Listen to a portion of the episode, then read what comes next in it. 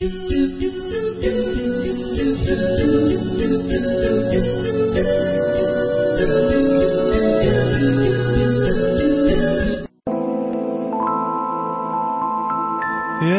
الأرواح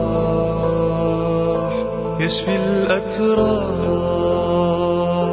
هذا القرآن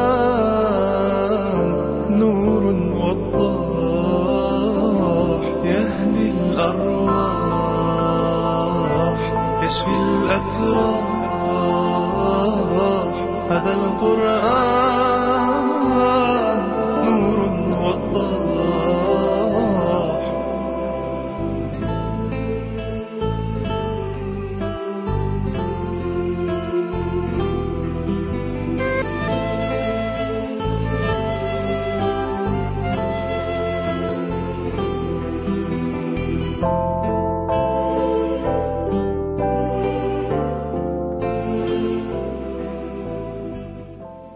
بسم الله الرحمن الرحيم والحمد لله رب العالمين والصلاة والسلام على سيدنا محمد وعلى آله وأصحابه أجمعين.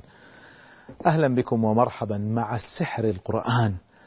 هذا السحر البياني إن من البيان لسحرا الذي بهر العرب وهز كيانهم.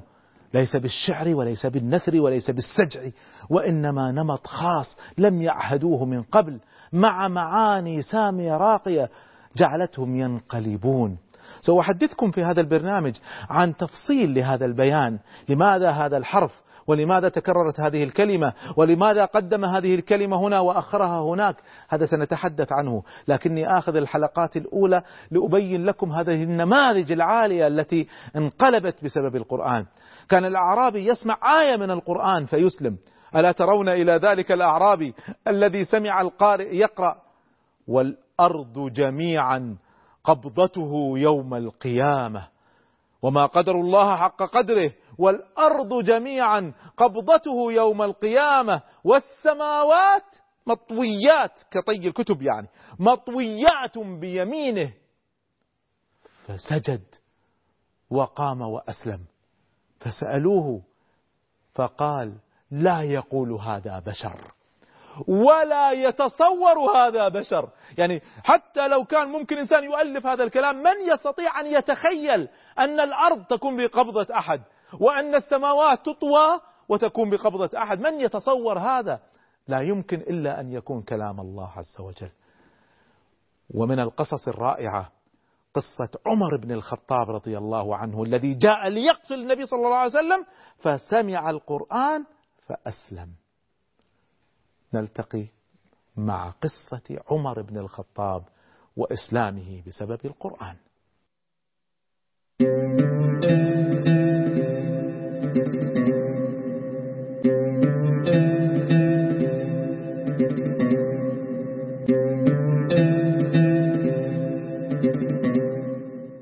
عمر بن الخطاب الفاروق رضي الله عنه الخليفة الثاني في الإسلام الوزير الثاني للنبي صلى الله عليه وسلم هذا الرجل كان القرآن والقرآن فقط هو السبب في تغييره من أن يكون صنديدا من صناديد الكفر ليكون علما من أعلام الإسلام نموذجا نفتخر به وبعدله على مدى الزمان. قصة عمر بن الخطاب في إسلامه قصة عجيبة جدا. مع بداية الإسلام أسلم أبو بكر وعلي وخديجة وأسلم الأوائل ورفض عمر. أسلم من ضمن الأوائل الذين أسلموا زيد بن الخطاب أخو عمر ولم يسلم عمر. وكان من أشد الناس ضد الإسلام. وكان يبحث مع أبي جهل عن المستضعفين من المسلمين فينزل عليهم العذاب من أجل أن يكفروا. واستمر على عداوته للإسلام. يقال ثلاث سنوات. في السنة الثالثة بعد البعثة وصل به الأمر أنه كان في منتهى الشدة إلى درجة دعت أحد المسلمين أن ينعته بنعت عجيب. في قصة لما بدأت الهجرة إلى الحبشة في واحد من الصحابة يريد أن يهاجر إلى الحبشة هو وزوجته وكانت قريش قد منعت الهجرة فكانوا يهاجرون سرا. فتواعد مع زوجته. قال لها أنا أخرج من هالجهة وأنت تخرجي من هالجهة ونلتقي وراء الجبل ونذهب إلى الحبشة. ففعلا ذهب الرجل أخذ ينتظر زوجته. زوجته في الطريق بدأت تلف حول الجبل وإذ عمر بن الخطاب أمامها. فقال لها إلى أين؟ فقالت دعني يا عمر. آذيتمونا. وعذبتمونا فاتركونا نذهب عنكم. أنا سأذهب مع زوجي إلى الحبشة وأترك أرضي. فاتركني يا عمر. أخبرته بالحقيقة. فرق عمر. قال معك الله. وتركها. لما وصلت إلى زوجها فرح النجاة. قال لها هل رآك من أحد؟ فقالت ما رآني أحد إلا عمر. قال عمر بن الخطاب؟ قالت نعم. قال وتركك؟ قالت ليس فقط تركني بل قال معك الله.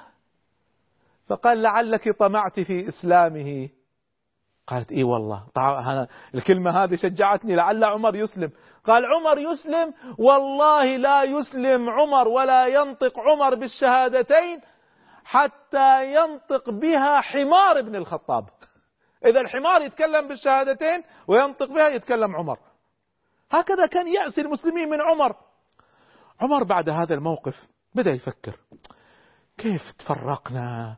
وبعض أهلنا بدأوا يتركونا ويذهبوا إلى الحبشة. كيف يحدث لنا هذا؟ من الذي فعل بنا هذا؟ قال اللي فعل بنا هذا محمد. فما في حل إلا أني أقتل هذا الرجل وأرتاح. طبعا ليش قريش ما قتلت محمد صلى الله عليه وسلم حتى ذلك الوقت؟ كانوا خايفين لو قتلوه أن تصير مشكلة داخل قريش ويحدث قتال بينهم لأنهم كل قبيلة سترفض أن تسلم القاتل. فقرر عمر قال أنا أقتل محمد وخلي يقتلوني وتنتهي المسألة ونكون تخلصنا منه. فعزم على قتل النبي صلى الله عليه وسلم وأخذ السيف وانطلق وعلى وجهه الشر في الطريق رآه واحد من الصحابة وشاف معاه السيف ووجه الشر. فقال إلى أين يا عمر؟ قال لي إلى محمد لأقتله ونخلص قريش من هالمشكلة هذه. قال وترى أن بني عبد مناف يتركوك والله ما يتركوك. فقال فليقتلوني حتى لو قتلوني ما عندي مشكلة لكني أكون تخلصت من محمد. هنا هذا الرجل الآن عرف أن هذا جاد في قتل النبي صلى الله عليه وسلم ويريد طريقة يتخلص فيها من عمر. فما وجد طريقة إلا أن يشغل بشيء آخر.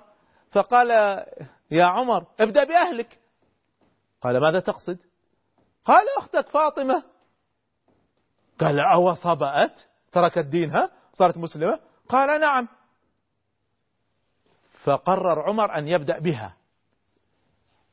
فذهب نحو بيت فاطمة بنت الخطاب ليؤدبها كيف تسلم. الصحابي اللي شغله فورا انطلق إلى النبي صلى الله عليه وسلم ليحذره هذا الرجل ناوي يقتلك حتى لو قتلوه ما عنده مشكلة. اللي كان يمنع قريش أن يخافوا أن يقتل صاحبهم. الآن هذا مستعد مستعد يضحي بنفسه من أجل أن يقتل النبي صلى الله عليه وسلم. فالآن تغيرت القصة بدل ما يذهب عمر رضي الله عنه نحو النبي صلى الله عليه وسلم توجه نحو بيت فاطمة بنت الخطاب رضي الله عنها. النبي صلى الله عليه وسلم كان في دار الأرقم بن أبي الأرقم مجتمع مع الصحابة في السر. فاطمة بنت الخطاب رضي الله عنها معها زوجها سعيد بن زيد بن عمرو بن نفيل واحد من العشرة المبشرين بالجنة رضي الله عنه جالسين في البيت ويعلمهم القرآن خباب بن الأرت رضي الله عنه من العبيد اللي تحرروا وسبقهم إلى الإسلام فكان يعلمهم القرآن. وصل عمر وسمع صوت القرآن يتلى في بيت أخته. ماذا فعل عمر؟ وكيف تغير عمر بعد الفاصل إن شاء الله. يشفي الأتراح هذا القرآن نور وضاء للأرواح يشفي الأتراح هذا القرآن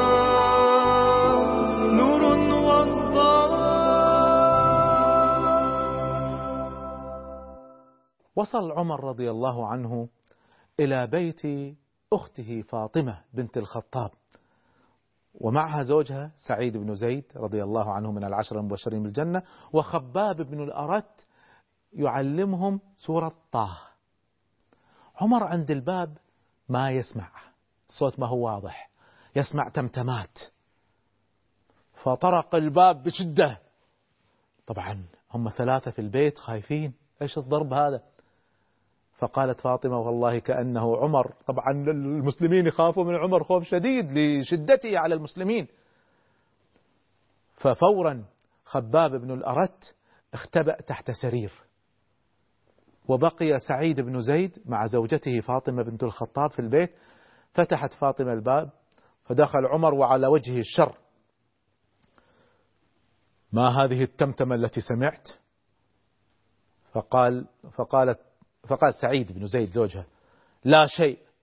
فضربه ضربة أطاحه بالأرض ونزل الدم من فمه. فطبعا فاطمة انتقلت نحو أخي زوجها تريد تحميه من أخيها. فقال لها ما هذا الذي سمعت؟ أصبعت يا فاطمة؟ فقالت بل أسلمت وشهدت أن لا إله إلا الله وأن محمد رسول الله فضربها ضربة فسقطت والدم ينزل من فمها. فأخذت تبكي. والآن رأى أخته والدم من فمها وهي تبكي فتأثر. قال يا فاطمة أعطيني ما كنت تقرأين. فقالت لا. قال أعطيني. وأعاهدك أني ما أفعل به شيئا ولا بك شيئا. قالت لا أنت مشرك نجس وهذا كلام الله لا يمسه نجس. قال أريد أن أقرأ أريد أن أقرأ ما, ما, ما سمعت منكم تمتمات هذه أريد أن أعرف كيف أسلمت. فقالت أعطيك بشرط أن تغتسل. عمر الآن الفضول سيطر عليه يريد أن يعرف كيف هذا القرآن قلب كيان أخته أخته. فقال لها اغتسل. فطمعت في إسلامه. فأدخلته فاغتسل. في هذه الفترة كان خباب خرج من تحت السرير. قال والله لو أسلم عمر يعني هذا نصر للإسلام. خلوني أنا أقرأ الآيات. فقالوا نعم. فخرج وإذ خباب موجود. قال اقرأ ما كنت تقرأ عليهم. فأخذ يقرأ الآيات التالية. بسم الله الرحمن الرحيم.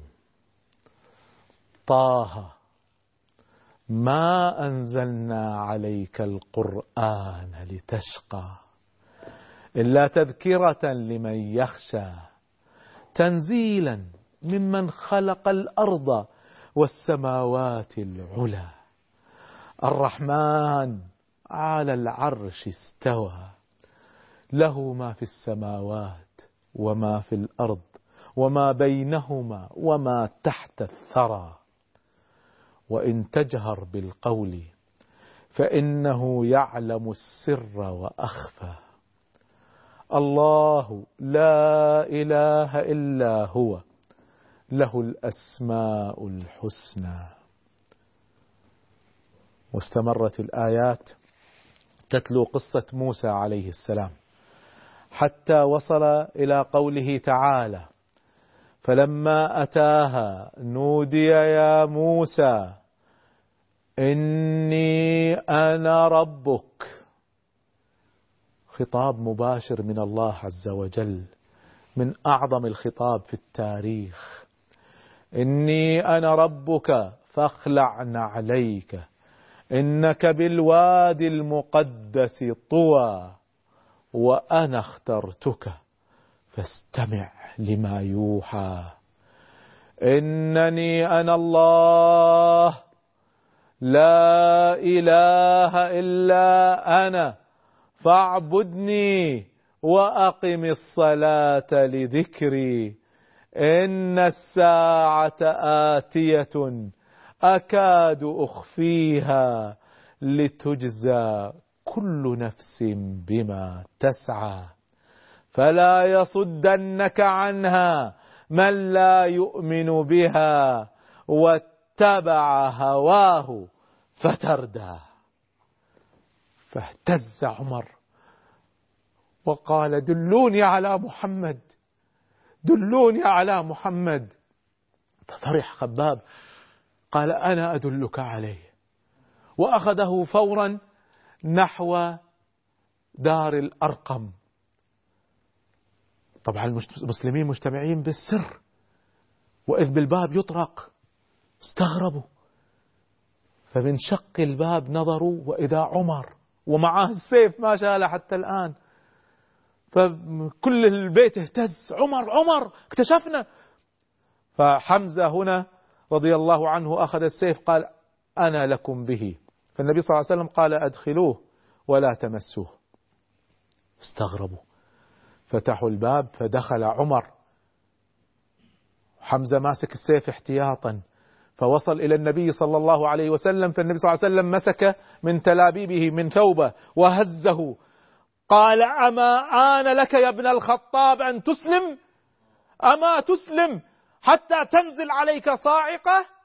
فسقط عمر على ركبتيه وقال أشهد أن لا إله إلا الله وأشهد أن محمدا رسول الله. بإعجاز القرآن بيان الله عز وجل أسلم الجبار عمر. انظروا أثر القرآن في نفوس من يقرأه بصدق. قص قصص أخرى منها قصة إسلام اليهودي. كعب الأحبار بسبب القرآن بعد الفاصل إن شاء الله. يهدي الأرواح يشفي الأتراح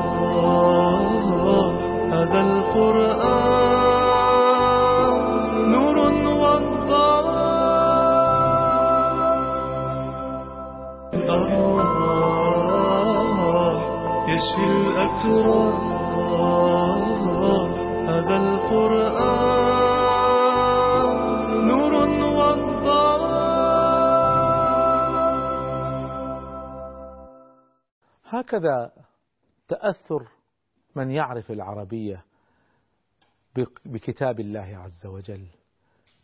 لا يستطيع من يعرف العربية ويعرف شيء من البلاغة والفصاحة إلا أن يهتز يهتز كيانه عندما يسمع القرآن أو يقرأ القرآن. لم يكن هذا الأمر خاصا بالعرب وإنما كذلك كان لغير العرب ممن يتقنون العربية. كثير من القصص عن الذين أسلموا وهم ليسوا من العرب عندما عرفوا اللغة العربية وقرأوا القرآن. من هؤلاء الذين لهم قصة عظيمة تروى في ذلك. أحد علماء المسلمين الذين كان يهوديا كعب الأحبار. كعب الأحبار يهودي. من علماء يهود من كبار العلماء اليهود. كعب الأحبار يعني المتميز في أحبار اليهود. روي أن كعب الأحبار قصة إسلامه كانت أيام عمر بن الخطاب رضي الله عنه. كان في اليمن وفي أثناء سفره إلى الشام مر بالمدينة. ففي طريقه إلى الشام توقف في المدينة في أيام عمر بن الخطاب فدعاه عمر رضي الله عنه إلى الإسلام فلم يقبل. واعتذر قال القرآن أهان اليهود وقال القرآن عنا مثل الذين حملوا التوراة ثم لم يحملوها كمثل الحمار يحمل أسفارا. بئس مثل القوم الذين كذبوا بآيات الله. والله لا يهدي القوم الظالمين. قبل أن أكمل القصة وقفة قصيرة مع هذه الآية. الآية من من أساليب القرآن الفريدة. القرآن له أساليب خاصة به. من أساليب القرآن القصة. شوف قصة يوسف وموسى وإبراهيم هذه قصص. من أساليب القرآن الفريدة الأمثال. وسيكون لنا حلقة خاصة عن القصة وسيكون لنا حلقة خاصة عن المثل. لكن ما دام وصلنا إليها دعوني آه، أعطيكم تعليقات على هذا المثل. ماذا يقول هذا المثل؟ الله سبحانه وتعالى أعطى اليهود كتاب مقدس هو التوراة. ورغم أنهم حرفوا التوراة رغم أنهم حرفوا التوراة إلا أنهم مع ذلك موجود في الكتاب شيء من الأصول. يعني لا التوراة اليوم ليست كلها محرفة. فيها فيها بعض الآيات أو بعض الأجزاء محرفة وفيها بعض الأجزاء ما زالت صحيحة سليمة ومنها الأشياء التي تشير إلى نبوة النبي صلى الله عليه وسلم. فهم عندهم في الكتاب في التوراة أن هناك نبي ووصف هذا النبي بالتفصيل ينطبق على النبي صلى الله عليه وسلم. ولذلك النبي صلى الله عليه وسلم لما جاء إلى المدينة اجتمع سادة اليهود لما رأوه. فتقول صفية أم المؤمنين رضي الله عنه عنها بنت اليهودي حيي بن أخطب تقول لما وصل النبي صلى الله عليه وسلم إلى المدينة كنت صغيرة فسمعت أبي وعمي يتحاوران وكلاهما كانوا من علماء اليهود في التوراة. فقال عمي لأبي أهو هو قال نعم. والله إنه لهو. قال أهو النبي الموصوف عندنا في التوراة؟ قال نعم. قال أفي ذلك شك؟ فقال ليس في ذلك شك؟ تقول صفية. فذلك أول ما وقع الإسلام في قلبي. عمي وأبي يقولون هو النبي. فقال عمي عمي لأبي فماذا عزمت؟ قال عزمت على عداوته أبد الدهر. ما دام عربي ما هو من بني إسرائيل لن أسلم ولن أتبعه. قال وأنا معك فتعجبت منهما. إذا كانوا يعرفون يعرفون أنه نبي ومكتوب هذا عندهم في التوراة. الله سبحانه وتعالى ماذا يقول في الآية؟ نرجع للآية. يقول الله عز وجل مثل الذين حملوا التوراة. أعطوا التوراة وعرفوها وما فيها من علم ثم لم يحملوها لم يطبقوها ولم يستفيدوا منها. تعرفون مثل من؟ كمثل الحمار يحمل كتب علم. يحمل أسفارا. أسفارا يعني كتب علم. بئس المثل. لم يستفيدوا من العلم الذي عندهم موجود عندهم في التوراة. كمثل الحمار الذي يحمل كتاب على ظهره. فكعب الأحبار يقول القرآن يسبنا ويهيننا. فلذلك لا أسلم. وأصر على عدم الإسلام. ذهب إلى الشام. كعب الأحبار وصل إلى الشام. فسمع قارئا يقرأ قوله تعالى يا أيها الذين أوتوا الكتاب آمنوا بما نزلنا مصدقا لما معكم. اللي جاء به محمد هو نفس الموجود عندكم أنتم تعرفون ذلك. من قبل أن نطمس وجوها فنردها على أدبارها. يهلككم الله عز وجل. ويقول الله عز وجل أو نلعنهم كما لعنا أصحاب السبت وكان أمر الله مفعولا. فاهتز كيان كعب الأحبار. بسبب معرفته بالقرآن. هو كان رافض بسبب الآية التي علقت على اليهود. الآن هو يعرف أن هذا الكلام موجود عندهم في التوراة وجاءت الآية وحذرت من أصحاب السبت وهو كل أشياء معروفة عنده. فاهتز كيانه وأسلم وانقاد للحق تأثرا بالقرآن الذي لا يماثله كتاب في قوته في إعجازه في بلاغته. هذا التأثر الذي رأيناه في العرب وفي اليهود لم يتوقف عندهم. حتى الغربيين الذين عرفوا القرآن انقلب كيانهم بسبب القرآن. سأحدثكم عن مزيد من قصص العرب وقصص الغربيين ثم سندخل بعد ذلك في أعماق البيان في سحر القرآن. فإلى أن نلتقي أستودعكم الله. والسلام عليكم ورحمة الله وبركاته. يهدي الأرواح يشفي الأتراح. هذا القرآن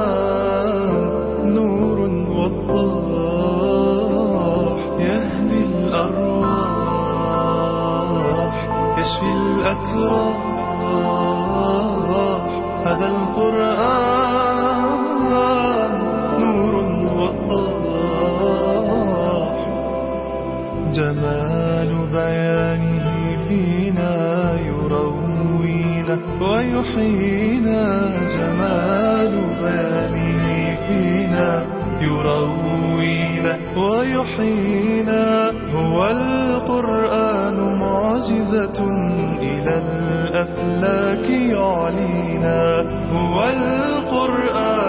معجزة إلى الأفلاك يعلينا يهدي الأرواح يشفي الأتراح. هذا القرآن نور وضاح يهدي الأرواح يشفي الأتراح. هذا القرآن